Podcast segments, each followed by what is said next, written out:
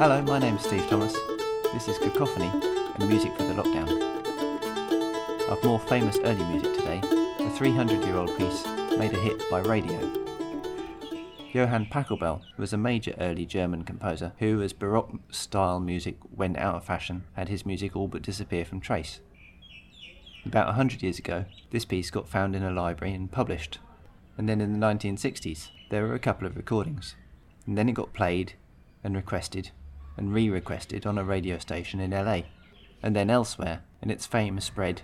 A couple of rock bands made cover versions, and they became well known, and then people looked for the original. And we've ended up with one of those pieces that everyone knows. One record company in the U K was particularly canny. They'd released the piece on a recording, but once it started getting traction, they re-released it with the name Pachelbel's Canon splashed all over the cover, and that became a big hit.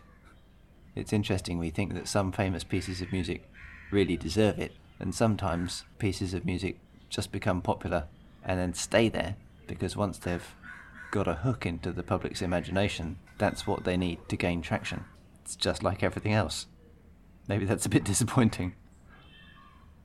Pachelbel's Canon is simple and lovely, and honestly, probably one of the least orally challenging pieces that you'll ever hear on Cacophony. The canon melody, it's just eight notes repeated throughout, and then other instruments come in with the same melody, one after the other. That's a canon. And various instruments get to embellish and play around over the top. There are tons of versions of this piece out there. I think it works best when it's got a spring in its step, when it's played on instruments the Pachelbel would recognise, and that includes a lute.